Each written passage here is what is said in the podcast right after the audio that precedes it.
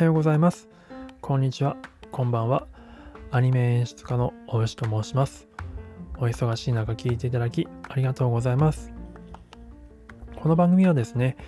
まあ、僕が普段実際にアニメの制作現場でアニメを作ったりしていますので、まあ、そういった目線からアニメのいろんな話をしていきたいと思っています。で、この配信はですね、えー、と2020年の11 12月11日に収録しています。で、今日は何を話すと言いま何を話すかと言いますと、えっと、バイオレット・エヴァーガーデン、劇場版のバイオレット・エヴァーガーデンの話をしたいと思います。まあ、公開されたのが今年の9月なので、まあ、だいぶ3ヶ月ぐらい経っているので、まあ、今更かよっていうふうに思われるかもしれないんですけれども、ちょうど今多分劇場公開が終わり始めている中で、ま、僕はあの最初の第1週ですかねに見てめちゃくちゃ、まあ、感動したんですよ、まあ、なので改めてこの終わろうとしている中でもう一度ちょっと記憶を呼び起こしたいと。そして改めて皆さんにバイオレット・エヴァーガーデンを考えてもらいたいなと思ってですね。あのあの感動をまた共有したいと思ってあえて このタイミングであのやってみたいと思います。内容としては、この劇場バイオレット・エヴァーガーデンの一番最初のカットに込められた意味はどういう、どういったものかというような内容です。覚えてる方いらっしゃいますかね？ちなみにこれ内容は一応ネタバレ含みますので、あの、お気をつけください。うんと、一番最初のカットは、実はあの、なんか謎なんですよね。最初、多分謎に思った方が多いと思うんです。なんか地面の、なんか荒れ地、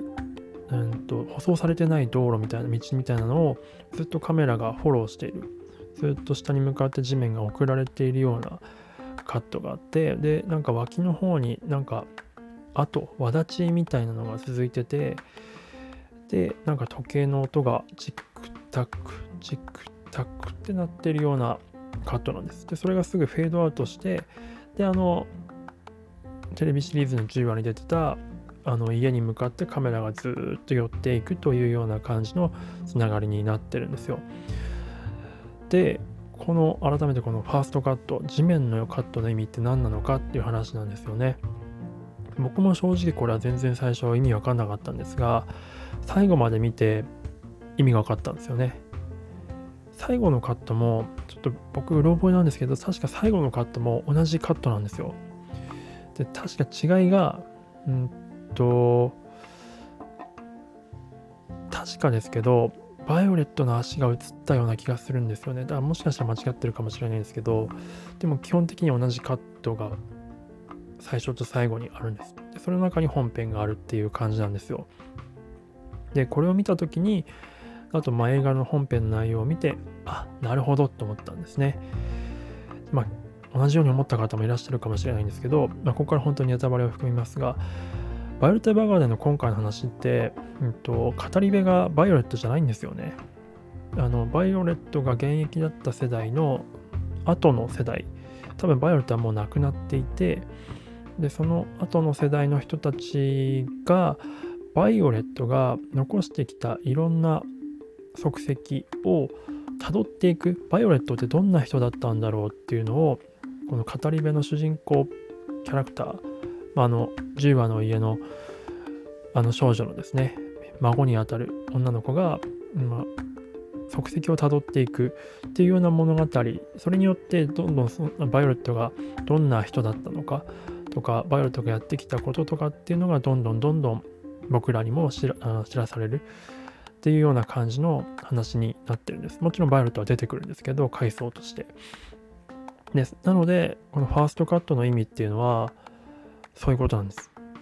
何かっていうと、この映画は、バイオレットの足跡を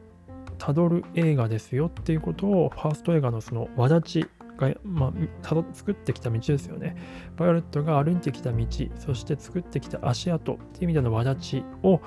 たどっていく映画ですよ。バイオレットっていうのはちゃんとここにいたんですよっていうことを改めて僕らで確認するための映画ですよってことを制作者、まあ、演出監督の石立さんはファーストカットで僕らに教えてくれていたというわけなんですね。おまけであの時計の音もそういうことなんです。まあチックタックっていうのは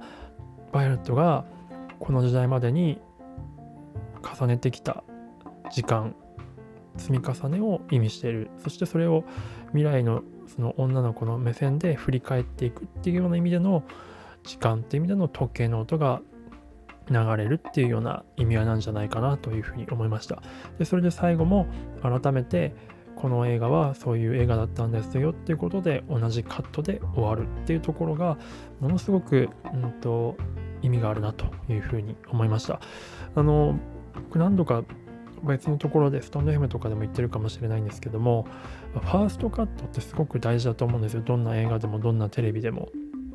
でそのファーストカットにこういった感じですごく説得力のある、えー、見ていてあの腹に落ちる、えー、カットを内容を作るっていうのは本当にすごいなと思ってて本当に信頼できる監督だなというふうに思いました、まあ、他の方はねあの別にこれあの石立さん石立さんに聞いたわけでも何でもないのであくまで個人的な感想なんですけどあの聞いてる方はどんな風にあのファーストカットに意味を見たでしょうか？っていうのをぜひなんかあったら教えていただきたいなと思っております。あの、未だにあのファーストカットじゃなくて、冒頭の10分間は YouTube の方で、えー、公式の YouTube チャンネルの方で見れますので、今日は2チャンネルですね。ぜひ見ていただければと思います。では、最後まで聞いていただいてありがとうございました。